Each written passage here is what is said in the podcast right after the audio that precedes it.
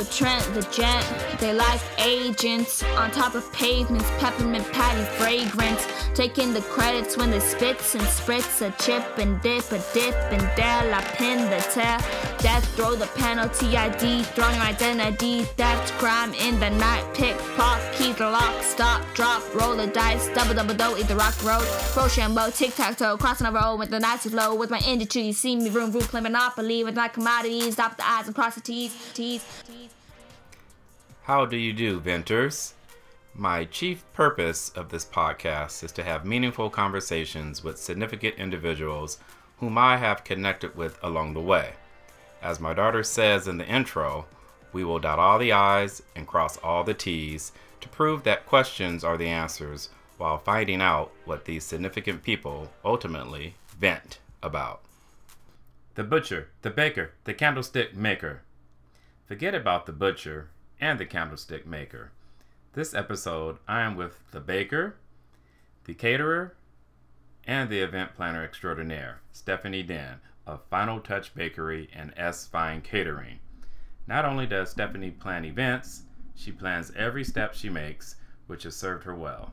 So enjoy listening to my conversation with Stephanie about her journey to America from Vietnam to taking calculated risk to being a consummate learner. Let's get on with it. We're here today in your lovely um, establishment, Final Touch, and so thank you once again for having me here. Yeah, you're welcome. My pleasure. So let's start um, with your your family. Tell me a little bit about your parents. What did they do? Um, were there certain things that they expected of you as as a child? And so tell me a little bit about about your parents. Well, my my father he was a teacher, and uh, I only know him a short time. He passed away when I was ten, so I don't know much about him. Uh, my mom, she's a homemaker, so she always raised us. Uh, I'm the youngest of seven, so I kind of learned from everybody from top down. and my brother and sister, my older siblings, kind of take care of me a lot more because you know, of course, uh, that's how it goes. I'm the youngest of seven, and um, my mom, she's she had her handful with seven kids. Wow. Yeah, and so she, but um, uh, she come from a very uh, kind of a nice background uh, in when she was young. Very, um, uh, uh, I don't know how you say it, but it's um, uh, very well off family in, in, in Hanoi, and so she she always have a manner.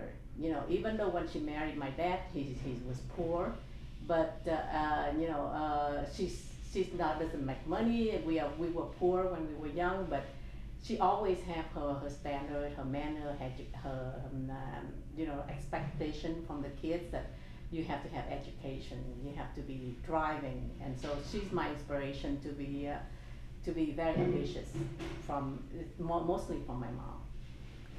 So, you mentioned that you didn't know your dad for, for a long time. What what did he teach? What was his what did he, he was um, well, according to the stories in the family. You know, my siblings uh, know him, and my uh, my mom. Uh, he's he's a um, teacher in the village, you know, back in uh, the north of Vietnam.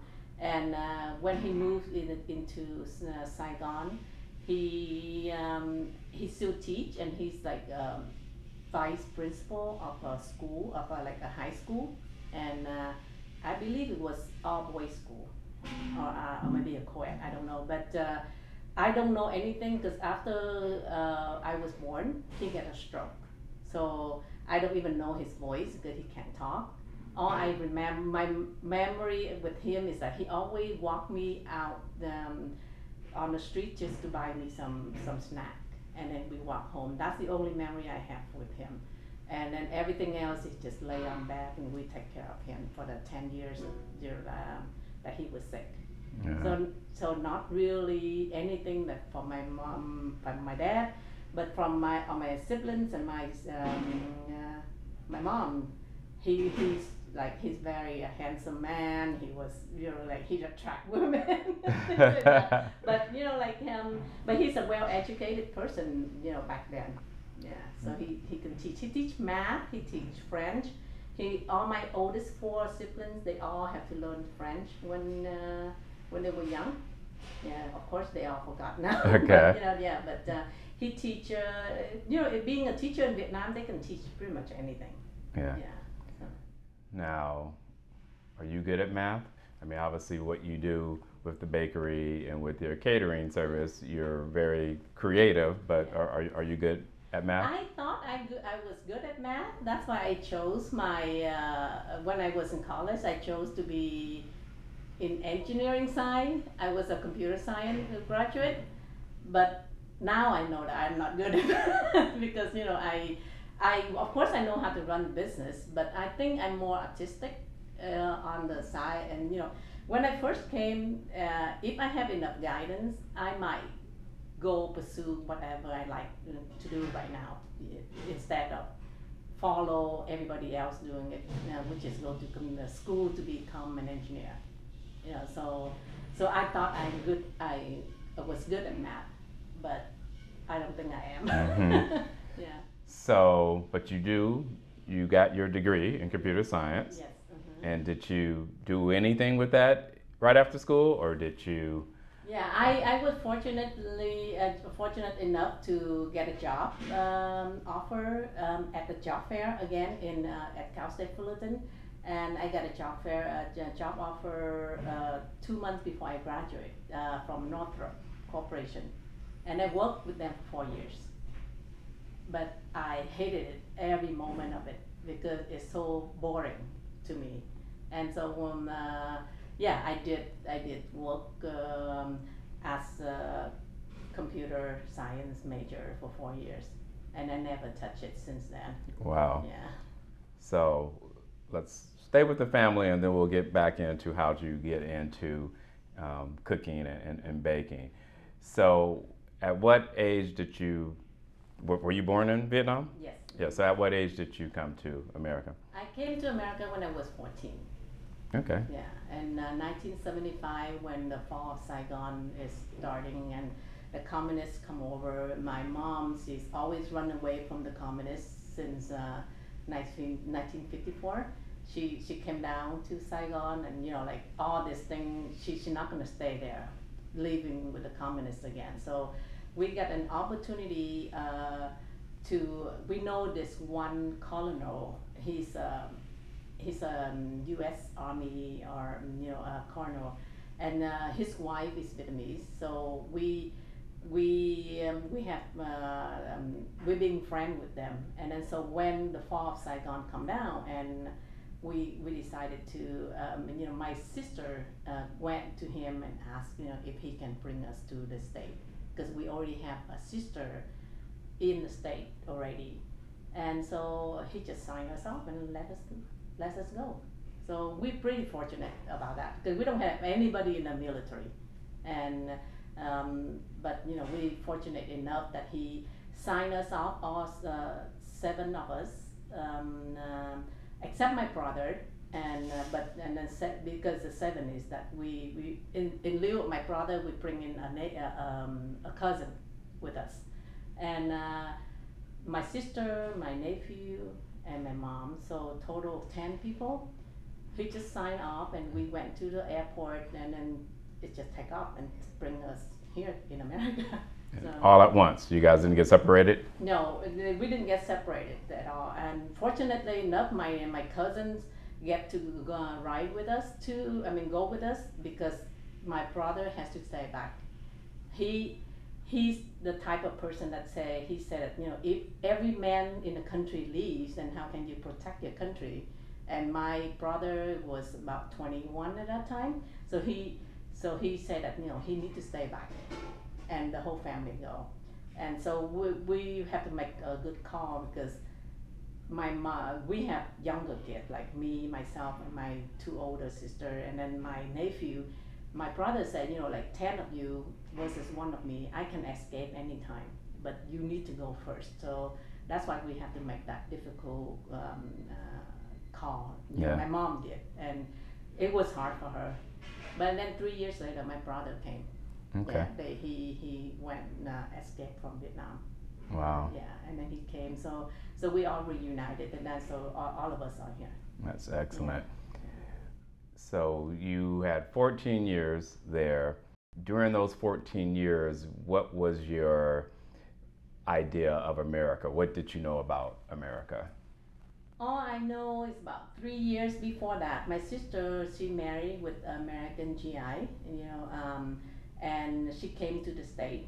And uh, all I know is that it's America is a luxury thing. It's like a fantasy. It's it's it's the it's unreal, you know. So every time I um, I went to uh, um, you know, like I write to my sister, I'm always asking for stuff because you know, like you think America is so wealthy, so big, so it's so it's a fantasy for us, you know. So when I was 11, my sister moved here, and I always asking her for stuff every time I write to her because you know, as a youngest kid, you know, you get spoiled with all this uh, attention and I didn't know that my my sister actually suffering over here that you know financially to help out the family in Vietnam, and uh, until we we get here, but uh, I was it was the whole fantasy. So when we get the notice say that you know, okay we going to America, it's just like it's not gonna happen. You know, even the day that we get on the airplane, we we we wouldn't I wouldn't expect it and it's just a little bit shocking too, because you know, with all the thing going on in Vietnam at that time, it was scary. And my mom, she's like, she hates the communists to the point that you know, like, you know, it, we have to go, we have to go, we have to escape, and all this stuff. So, so it's just kind of like at that time, the uh, emotion is just scary more than anything. Yeah. And so even once you got on the plane, did you feel like you were going to get caught and you would have to go back? Or why didn't you think even once you were on the plane it was actually going to happen? It's um, when we get on the plane we we know it's happening because and then we don't because at that time the communist is not in saigon yet. So we leave uh, five days before the fall of saigon. So you know, everybody is waiting in the airport. Uh, you know to get on the airplane. We get the luxury that you know the the, the coroner have his uh, man pick us up and then we waited until we have a flight. And what they did was they put us on a cargo airplane. So there's no seat. We just sit like like um, like a military man sit in, in there and waiting you know to take off. So we we sit in there and we know we're going but we don't know the future and the commotion and the, the emotion that leaving my brother behind and everything you know like we we all just silent. Everybody, not just our family, but everybody on that plane. How many just, were on the plane? Uh, I, approximately. I don't know. Approximately, maybe about 100, 200 people. Okay. It's a lot. You know, like we sit everywhere on the floor. You know, like, but you, you it's a cargo airplane. There's no seat belt or anything. So, so it, it was um it was um like what you see is just uh, chaotic, and that's all you, you know. And then when we landed in um, in the Philippines, and we actually like out the country, then we realized that I, I sit there and realized that oh my gosh, you know, like we actually going to America, and uh, and uh, but you know at that young age, all you think about yourself, you know, um, yeah, 14 years old, I already lost that the kind of time frame in Vietnam. And then and then when I get here and you know at that time you all say you know like what I'm gonna do? I don't I'm not gonna be communicating. I I, don't, I won't have friends and stuff like that you know? And so all the thoughts that's going to my head that you know like oh I'm gonna be you know like how's your future gonna turn out? Things like that so it just it just thoughts after thoughts that just running into my mind so once so you guys went to the Philippines and then what? Where did you guys go after that? We went to the Philippines. We stayed there for the night, and then uh, they take they all take us to Guam. Uh, you know where the I think it's army base right there, and that's where all the refugees go there to to um, you know like the first stop. Then uh, because of uh, my nephew and my not my nephew my uh, cousin he's uh, doesn't have the same last name with us, so so we it ha- uh, it held us back that we stay there for two weeks hmm. instead of go directly to America because we have to sort out all the paperwork for him to to uh, to come with us. And uh, when we there, uh, about maybe three days later, then the news broke that Vietnam is lost. And uh, so it's it's. I remember at that time we my mom's crying almost every day. You know, like because of the of, of the fact my brother there, and then because of the fact that her that she's very um, uh, a classy kind of lady you know so when you go to the camp and you have to you have to stand up in line to uh, the buffet line to waiting to, for the food and she feel disgrace she feel like you know oh this is something that you know like i i don't go back for food you know? And so so we what we have to do is that she have to stay at um, at home and uh, i mean at the tent at the camp and then we just go get the food gather the food for her. And then for my sister-in-law who's pregnant with her second child at that time because it's so hot there and stuff like that. We stayed there about two weeks after all the paperwork sorted out and um, and then they they fly us to arkansas um, fort chaffee is also another military base and uh, to to get the paperwork to to assign people where they're gonna you know live after you know, like sponsor or something. But uh, so we went to Fort Chaffee. We stayed there for maybe two more weeks, and my sister uh, sponsored us out. So once you got to Arkansas, was that when you finally had a sigh of relief, or was that did that happen in the Philippines, or where did you actually felt like oh we can relax? And obviously, yeah, you guys had your nerves built up because of your brother was still there, but at what point do you feel like you and your mom and the rest of your siblings actually relaxed and said, okay, things are gonna be we, okay? You know, we we we relax. We we try to resume uh, um, as normal as possible. So my sister, all my older siblings that uh, know English at that time, they they volunteer to to work. You know, like um, uh, so you know, like uh, work in the cafeteria or work in the my one of my sisters she's um, uh, she uh, know English very well so she go she volunteer to work in like paper office kind of thing to help uh, refugees come in and stuff like that to keep ourselves busy and my mom she you know we, we always um, go get like uh, stuff that they gave us to us and my mom she using sheet to make um, clothes, you know, clothing for my uh, my nephew. The, you know, we don't have clothing that much, that many to wear. So my mom had to make little uh, clothing for my nephew. He only one years old, and so we keep ourselves busy. And for myself, I was 14. You know, like what you expect me to do? So I'm kind of going around and, and wherever they have entertainment. Sometimes they have entertainment and then or movie, and then we go watch, and then and then go to where my sister work and she tell oh you know stop by today and then you know like i give you a cookie or something you know like i go wherever it's just fun for me to go and uh, but i always a warrior though i'm i'm always worrisome even when i was young in vietnam so so i'm always in my head you know what gonna be with my life you know how, how my life gonna be uh, you know in america and I'm always put that question in my head.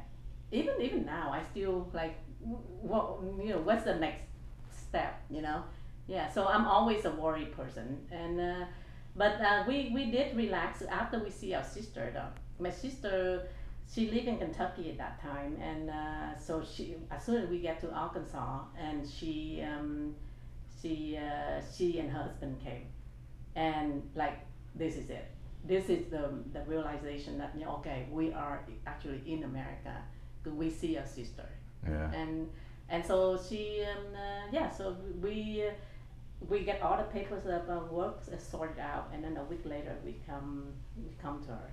And then that when we arrive to Kentucky then I realize it my sister is poor she's not as wealthy as I thought when I was in Vietnam. And then you know like and then now you feel start feeling guilty about oh you're asking for so much, you know, when, when you were young. You yes. Know? Yeah. So there's probably an idea that everyone in America is wealthy. Is that the, the idea that you That's had about idea. America? Yes. I, I think it's, it's not just to the Vietnamese people, but to every nations that uh, uh, that the third world country. You know, the idea is America is is a fantasy. It's you know like it's the best place that you can be. You know, like at least to me, uh, you know, because you, you see all this movie in um, film, and I I was lucky enough. My mom she's so ambitious to the point that you know like when when the three the last three grow up, she said that you know like now the French are gone, you guys need to learn English because the American are here. So she let she let us grow that way, and so she put it, us into English school. She put you know like she she uh, makes sure that we we know English instead of French, and so the three younger ones don't know French. We we we learn English, and I barely learned English like a year before I, I left the country. Yeah.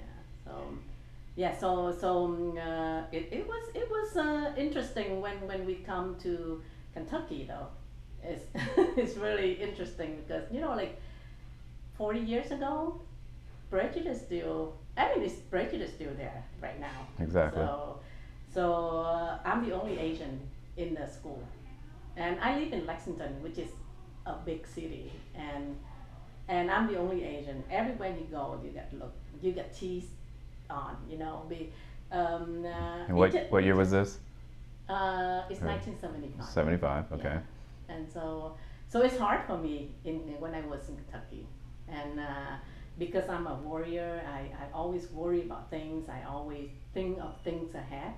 So I, I kind of shut myself out when I was living there for three years. I go to school, I just, that's it, I'm going to school, and I go home, I don't make friends because when I get there, the first semester that I, I get there, I get teased so much to the point that, you know, like, I don't need friends. I, I'm the person I don't care about friends that much either.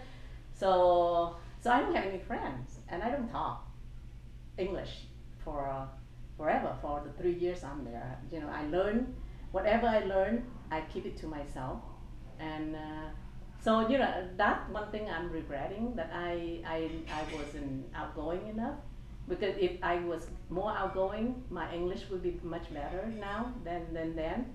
But you know, it's at that age, it's hard to say. You know, and and um, I'm the only one to stay at home. All my siblings go to work, uh, go to school. I'm, I'm the only one to stay with my mom and go to school and then take care of the grandchildren for her.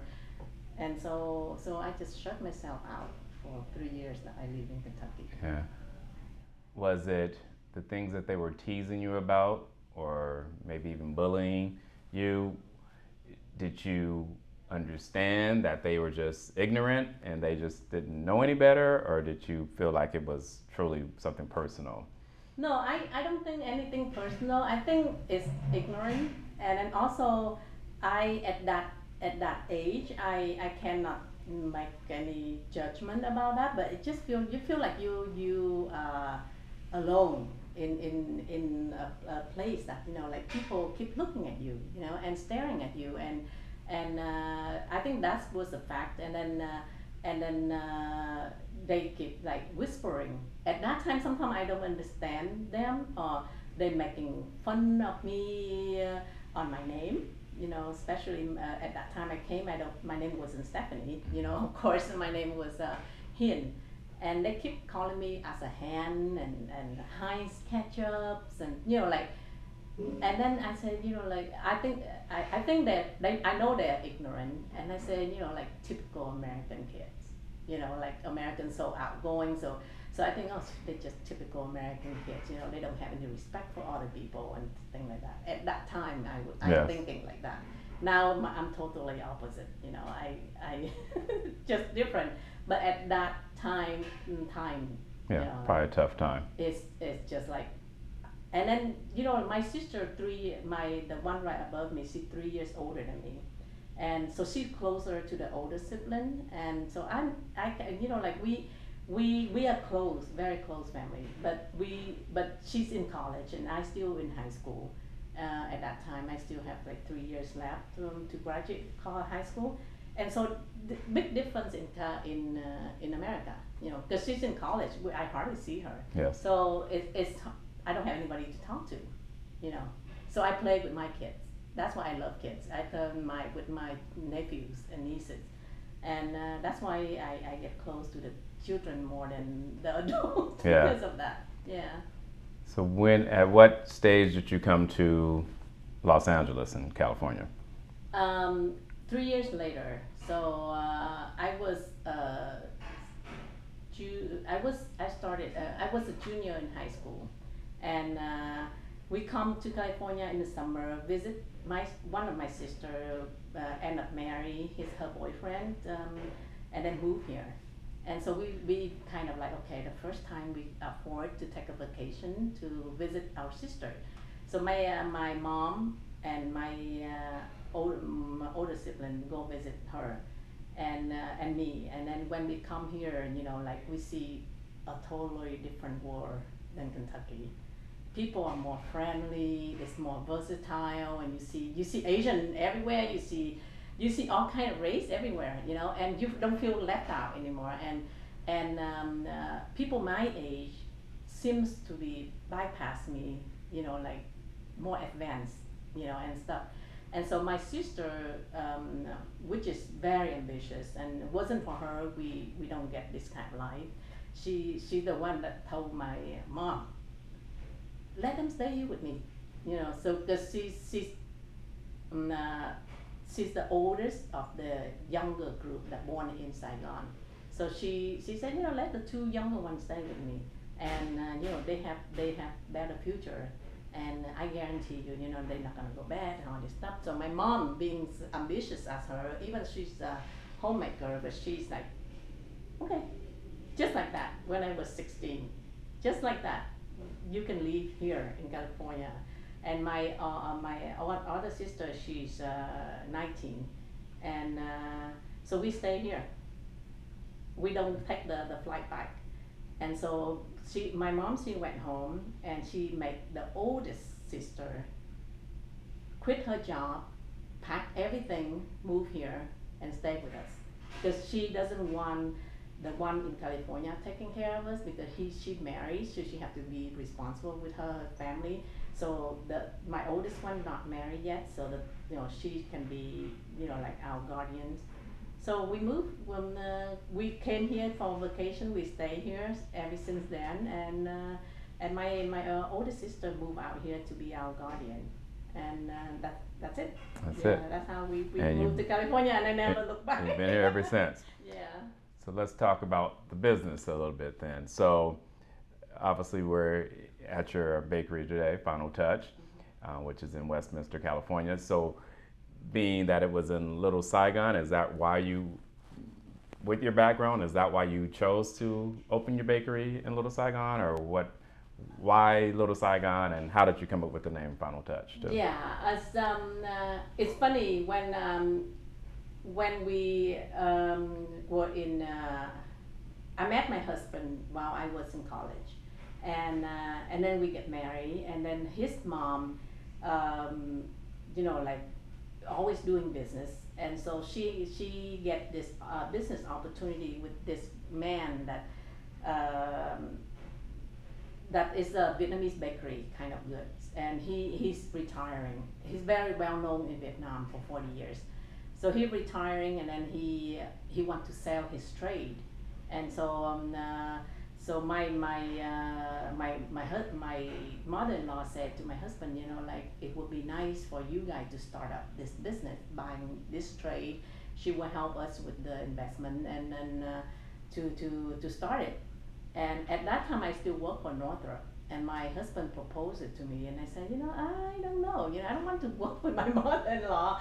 And then also another thing is that um, uh, I went to school, you know, and then now I I don't know how it's gonna be, but and then I went with him because we're selling his product, the this man products, and um, I went with him to uh, to deliver that product one day right here in front of my store. Mhm. That that's the the market So, of my store. so Sonny was doing what at the time? You said you're selling the product. Your husband's Sonny, just for all Yeah, the listeners. So, so he was doing what? He he's he's uh, distribute the product for um, uh, for this man for my Okay. my uh, my mother-in-law. She bought the product, she Okay. sent it here, and we resell it. Okay. Yeah.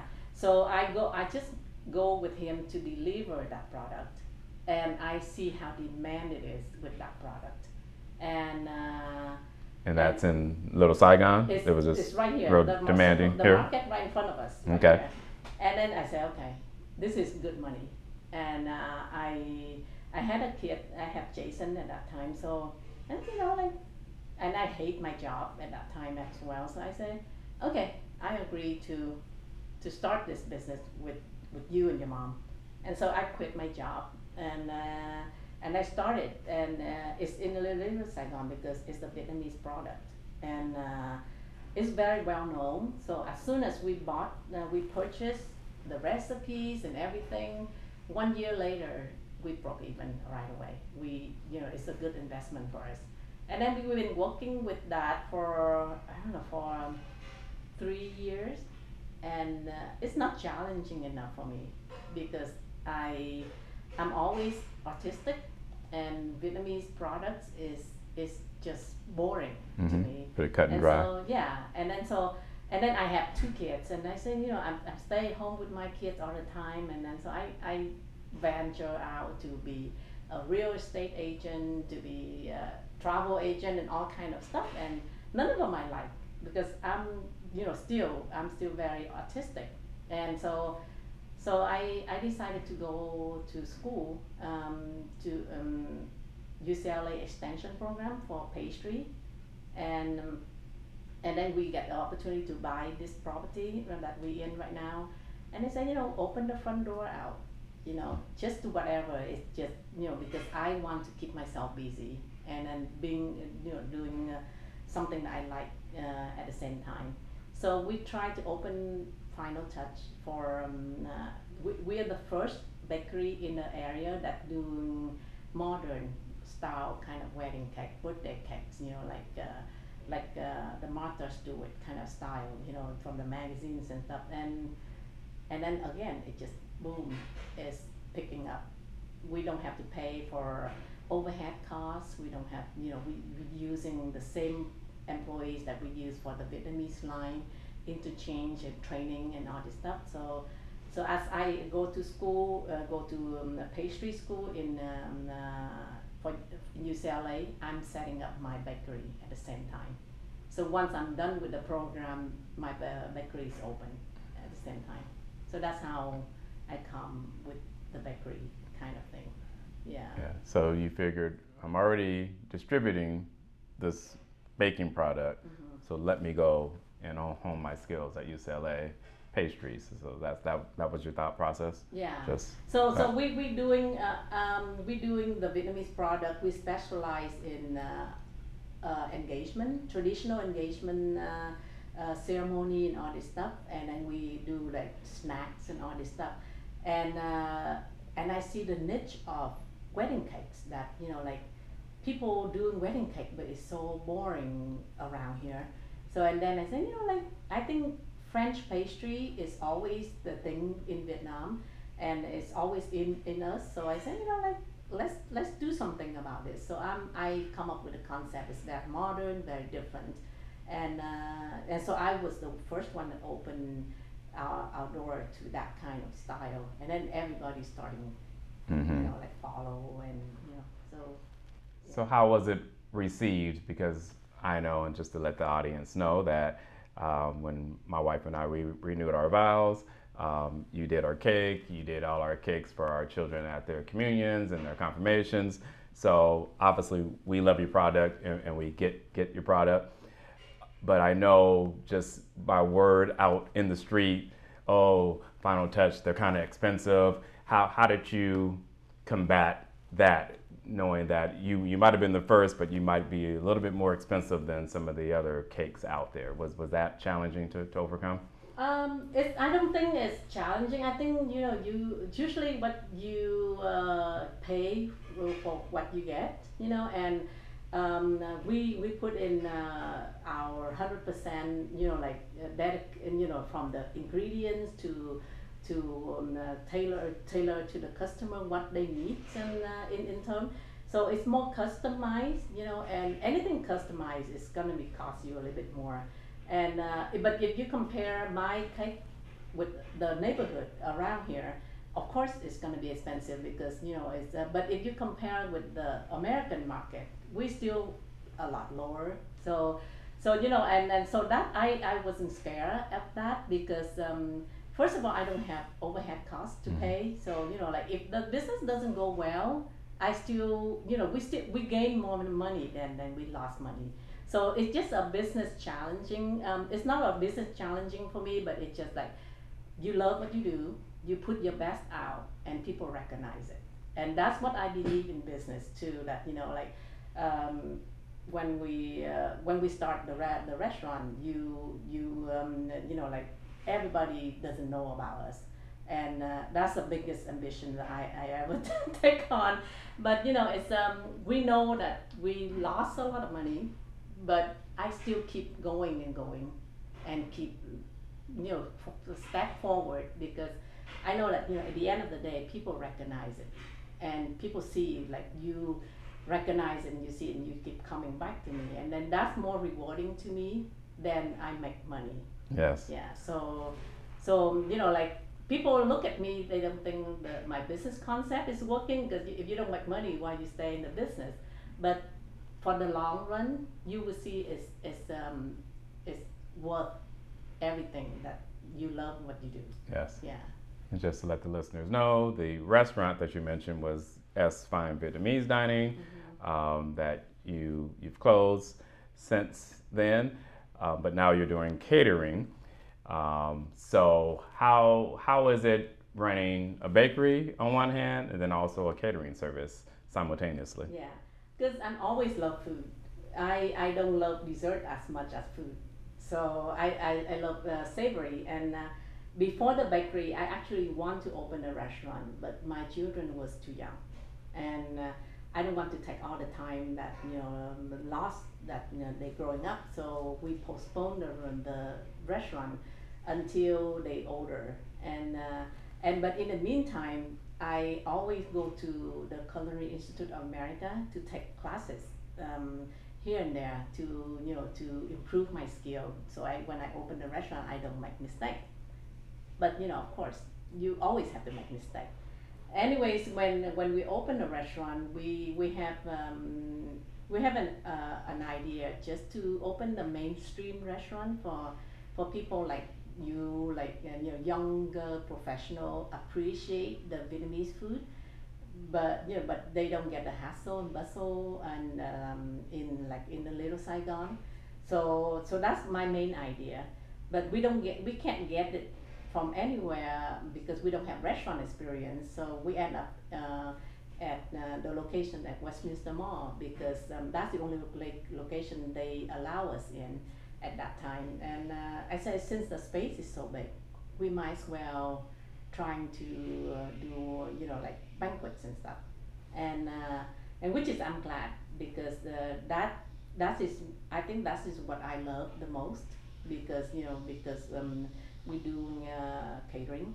And uh, that's why I hold on to the restaurant for 10 years to build up my name. Mhm. So now when I go, uh, when I start catering, people recognize my name, and then that's why I go. Um, you know, like I don't need to advertise. You know, people just uh, come to me. Yeah, you have the word of mouth. You already have the brand. Yeah. and so that's that's Yeah. great. It, it seems like would you would you consider yourself a planner because seems like you always have a plan and you have a roadmap and you you have some type of course that you have plotted out. Yeah. Would you describe yourself that way? I'm always a planner. I'm, uh, you know, that's what my husband and I, uh, Sonny, uh, we work so well together because I'm a planner and he's the executor. So I plan everything, he can execute my plan, and we work really well together. We work for, we work 24/7 for the past 30 years we married. We we work together uh, ever since, and uh, we don't have any conflict, and which is is it's hard for a married couple, you know, like not just not not just work and activities and raising kids, but um, uh, I'm I'm always a planner and I'm always organized and I can't do anything uh, on a spur moment. I have to have a plan, you know, from traveling to kids to everything. I have to have a plan.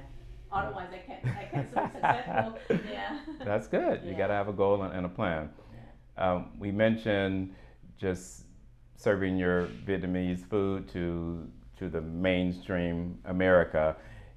With the proliferation of Vietnamese restaurants in America, especially everyone wanting to eat pho nowadays, it seems to be the, the end thing to, to, to eat. How, how do you explain how pho all of a sudden is just the, the soup, the noodle soup that everyone wants to, to eat? I think it's, it's just because that the population of the Vietnamese people here that is introduced to a lot of people, and then the the pho is like the signature dish for Vietnam. It's a staple dish, just like the Mexican is, you know, like the nachos, or the American is the hamburger, and you know, like pasta for Italian. So pho is the, the main thing that everybody recognize Vietnam by that. And uh, there's a lot of uh, restaurant, a lot of chefs. They they go they go in and they they introduce that you know the social um, the media is helping a lot of that too so that's why people know about uh, about pho more than anything else because you know I think social media and magazine and you know it, it, all kind of media yeah. introduce that dish yeah. yeah into into this culture yeah. and that's helped you tremendously you think yeah just all yeah. the the media yeah. aspect I, I know for a fact, once again, I know when we renewed our vows, we, we had it at your restaurant at the time, and you were very helpful, um, not only with the, the menu, but with all the event planning part, part of it. So, so you do more than just catering. You're actually uh, an, an event planner. So how did all how did all that come about? You know, I I I think because I'm a planner, you know, in any way that I, I do in life, so it just I think it comes natural for me, and I love weddings. I love I love weddings. I love par. I'm uh, I'm I'm not a party goer, but I'm a party planner. So I just love to to do parties and. And uh, so when I start catering, and then I start, people come in and then they, they talk about their plan for their weddings or their or your anniversary and stuff like that, and I say, you know, it's, it's fun to be involved. And I like to give people uh, advice, um, you know, like uh, help people, not give them advice, but help people to do it so you so you don't you have less to worry for you when you plan a party. And so that's why I'm involved in every single event at my restaurant because I'm really, really uh, want to help out. And uh, it's gained a lot of experience for me. And so maybe the, my next uh, career going is being uh, event planning or something. yeah, there you go. Yeah. Are you? Um, you mentioned Jason, your son. Are you going to? And he's getting married um, soon. Are you planning that, or are you letting yeah, him do that? I, uh, that I let him and his wife uh, do whatever I, I support. And if you know if they ask me to to uh, involve in anything then I will involve. But of course I, I injected my experience in and they, they always ask me for my experience. But my son alone he's he's a planner himself. So, yeah so my, my future daughter-in-law she's she's um, uh, she loves nice things. So we, we work together, but I don't take control or anything because you know. And then I we hire a coordinator for that day. We don't. I want to enjoy my Yes, son's wedding. exactly. So, and I don't even cook. I hire a caterer to cook for them. So, so you know. But uh, yeah, I, I plan the whole process like uh, family, uh, you know, like things like that with him. But uh, for his own wedding, I think it's nice to parents just to stay away to let the kids have uh, have their own thing. Because I what I believe is that I already have my wedding that I plan. Then I they should have their wedding their their own plan. You know they don't I don't want to be oh you know like I want your wedding to be my wedding. Most of parents are doing that. I, I try to stay away because I've been in I'm in the business. I don't want to do that to my children what's the most intricate or challenging cake?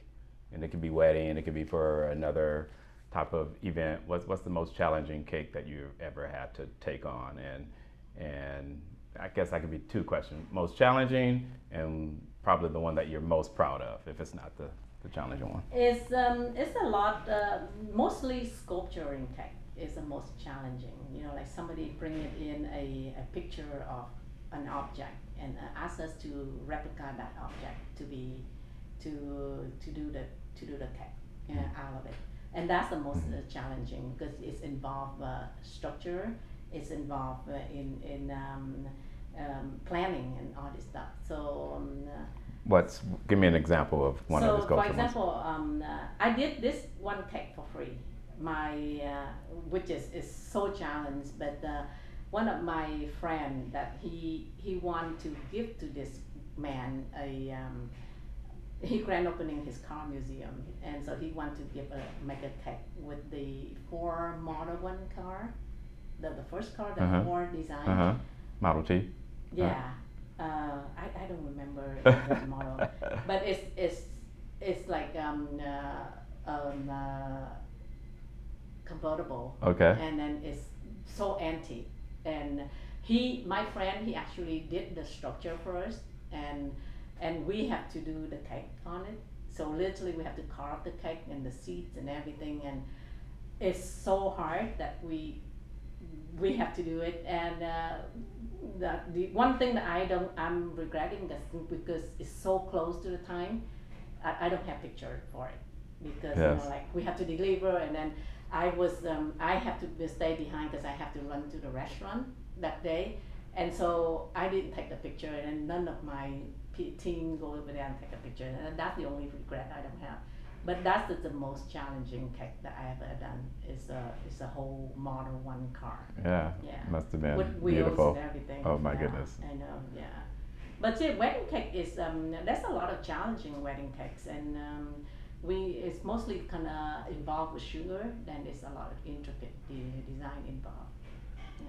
Do you use any uh, inedible objects on your cakes? Like I, I heard that you're not supposed to use real flowers on a cake. I've seen that before. Um, what's your opinion on using Well, real we're flowers? using real flour on a cake, but you know, you you um, you know, you have to know the flowers that is not poison. You know, like any that helps. any any flowers that, that we put on the cake, we have to make sure that you know, like um, and then anything new that the, the, the guests bring it in, say, oh, I want you to put this on the cake, and then we have to Google that flower to see that, make sure that it's not poison in order to put on the cake. If it's poison, then we say that no, I'm sorry, we, we can't put it on, and then we uh, explain to the guests. But um, uh, fresh flower is safe. You know, some people they eat fresh flower like pansy and, and rose Mhm. and stuff like that. So it's safe um, yeah, only if you have to know the, the, the type of flowers. Um, uh, sugar flowers, people tend not to order that much because it's so expensive. It's so it's handwork, and uh, people rather you know like put the fresh flower on and take it off, Yeah. and then spend the money on the sugar flowers. Do you have a favorite cookbook? And if you do, what what's your favorite cookbook? I have a lot of cookbook. Um, one of my favorite uh, baking book is that the uh, uh, it's from uh, Spago, and I find that uh, that you know like every recipes I try on there, it's turned out always good. So I like that. And cookbook, I I kind of uh, take one cookbook and uh, you know like uh, one recipes from that cookbook and it inspired me to do something else. But my favorite chef is Nobu though. He, he inspired me a lot for Asian uh, cuisine. So I like his style and I like his personality from what I see on, on the media. Yeah. Does he have a book or is it just Yeah, he has lots of books. Okay. Yeah, it's uh, Nobu, West Nobu, East, whatever. He has a whole bunch, and I have a whole collections. Yeah. Yeah. Good. Um, we're going to wind down here a little bit, but I have a few more. If there were some individuals out there, not that we're trying to help your competition, but if there's some young um, people out there that want to get into the restaurant bu- business, what advice would, would you give them? No.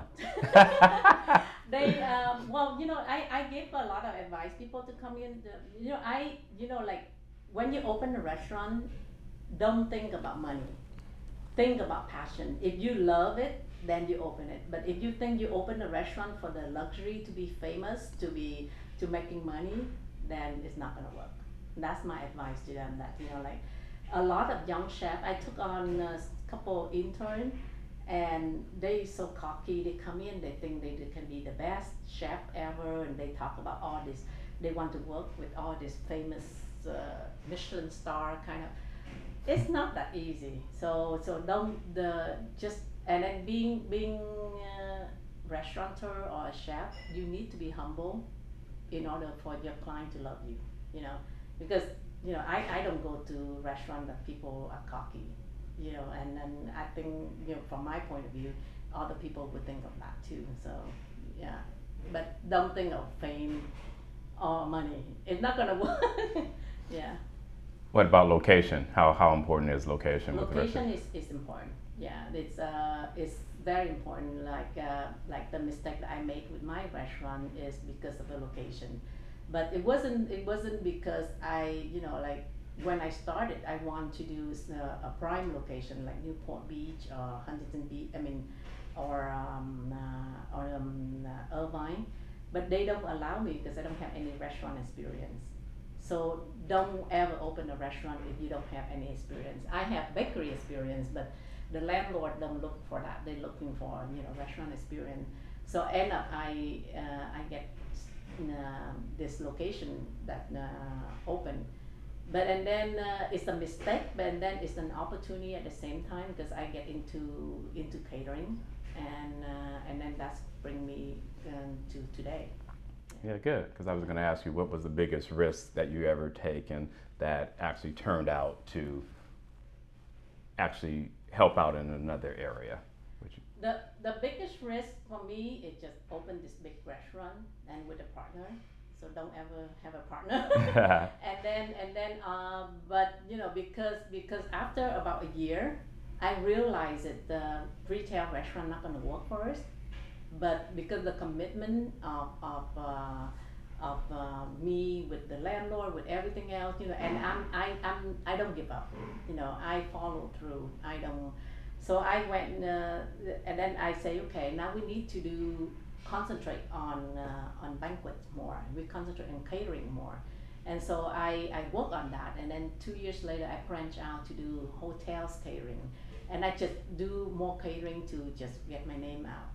And that is the biggest um, uh, step for me. That you know, starting a restaurant and then going to this, and then I realized that I love catering more than operating the restaurant. yeah, Yeah, that's great. yeah. One more, and then we have a little. We always end end kind of in the same way. Um, what what happens if you didn't take that UCLA extension course? What do you think? You what direction would you have gone if you? If I don't take that UCLA extension course, I might be just a housewife. Uh-huh. I don't know, but I, I, I love my children. I, I learn, you know, I take care of them, and uh, but you know, like while they're in school, what you do, you know, like I, I'm not a person that I can't go shopping and spend my husband money. You know, I, I have to make money. I have to. So so um, if UCLA doesn't um, work out, I mean pastry doesn't work out, I think I might just find something else to do. You know, like I always like things. Uh, like right now, I starting having time, so I starting. I just enroll uh, back to school. I mean, I enrolled to OCC to take some graphic design class. Nice. So so I'm I might go into interior design. Who knows? I yeah. I just love you know and and like I told you be, at the beginning, I want to learn how to sew. You know, I I know how to sew very well, but only from patterns. I you know so so something like that now. You know, I don't have everything is in in place. And I have some free time that I want to learn more. I never stop. Yeah. Like you said, very creative, and and we probably already answered this. But at, at what age did you realize that you were more right brain than left brain? Because obviously, probably someone told you you should be computer science. But when did you know that you were more creative, and more right brain? You know, I, I wish I have uh, more of that guidance when I was young, because you know, like raise, um, even my mom, she's very ambitious, and all my all my fam, my siblings are, but you know, we keep things to ourselves, you know. So we we are very close family, but you know, we, I don't know, we. Um, so when I grew up, my sisters, they the the two right above me, they are both computer science. So I follow their footsteps because I think you know then they can help me out. Then then you know like of course they married, they have they have their own family, and I still end up learning by myself. And uh, but at um, at a young age, I remember I always uh, look over my sh- mom's shoulder how to cook, and and it's one thing about about uh, cooking and baking is that and, and my aunt she baked a lot and I always spend time to watch her. I only get to watch. I don't get to hands on because they think I'm too young. And uh, and then I it's in my brain. I I don't forget steps. You know, like when my mom saute something, and I know what be in the oil and the garlic and the you know like I know what step it goes, but I never practice it. Until I live alone in California in um, uh, when I was 16 and uh, my sister has to work my, uh, and i'm in high school so i come home early. I start prepping for dinner cooking for dinner and i just throw things in as i see when i was young. And and everybody keep compliment on my food then i realized oh i'm i'm not bad of a cook you know? But my mom always yelled at me you know you don't know how if you don't learn and then your your in-laws gonna yell at you and all this stuff. So i said okay you know? But that's just i think it's come natural for me that you know and uh, I learned it uh, within the family, but I never never see it until until I after graduating working, and then I I never see mm. that I like that kind of work, and so I I get a chance to uh, uh, open the Vietnamese um, uh, dessert shop, and then that's what inspired me to to into cooking more because I went to trade shows and and things like that. And I start like, oh my God, you know, like the pastry looks so nice, and I think I can learn about this and stuff like that. And you know, so I keep learning because of that. Yeah. Good. So let's do the we call it fill in the blank, and so I'm gonna say a couple of words, and then you're gonna fill in the blank. Okay. So don't stop blank. Don't stop learning. Always learning yeah, uh, you're obviously you're proof of that because it seems like you're always learning something new, and and that's that's inspirational. You can blank. You can learn from everybody, regardless of their age. That's how I success because I learn from a five-year-old to a seventy-year-old. Every day you meet someone, you learn something from them. So never what? think that you are the best. Yeah what's one thing that you eh, not to put you on, but what's one thing that you learned from the five year old? for example, like you know, like their the way that they're asking you a question. Sometimes you you you just blown away how how they are, and that's learning. You know how how smart they are. Uh, sometimes you have to find an answer for them, which is which is make you think, and so you learn mm-hmm. from them because they put a question that you have to think. So so that's why I that's my example that you're learning from from anybody. Yeah. Yeah. Love that. Conversations are blank. Conversations. Conversation. Conversation, you know, keep, uh, yeah, don't keep it dull, I guess. Okay. Yeah. yeah. Uh, why? Who wants to be in a dog conversation, yeah, right? right? Yeah, listen to other people. Is your um is your mom still alive? No, she passed no. away. Okay. About, 15 years ago. 15 years ago. So obviously she saw some of your success. Um, if she could see you now, what, what, do you think she would, would say about her daughter? I think she's very very proud because she always said I'm, I'm I don't learn anything from cooking, you know, and she saw the Vietnamese line and the, the bakery, the final. Check. I've opened uh, the final touch when she's still alive.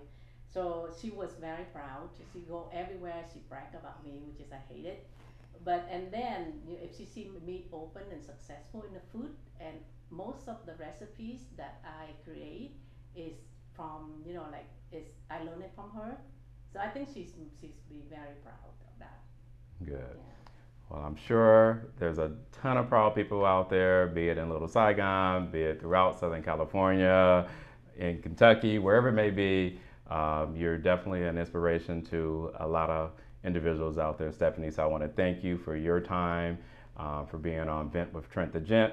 Before we go, where can people find you either on social media? You can give out your phone number, you can give out your business address, whatever you want to do right now. Uh, you know, it's a Final Touch Bakery and uh, and S Fine Catering is the two website that uh, you should look for. Uh, you know, like if you want to find me, that's where I am. Okay. You know, usually. Pick social media, any social media Uh, platforms? Social media. I have Final Touch Bakery uh, Facebook page, Okay. and then I have S Fine Catering Facebook page, Good. and then Instagram S Fine Cate- same thing, same name, S Fine Catering and uh, and uh, Final Touch Bakery. Sounds good.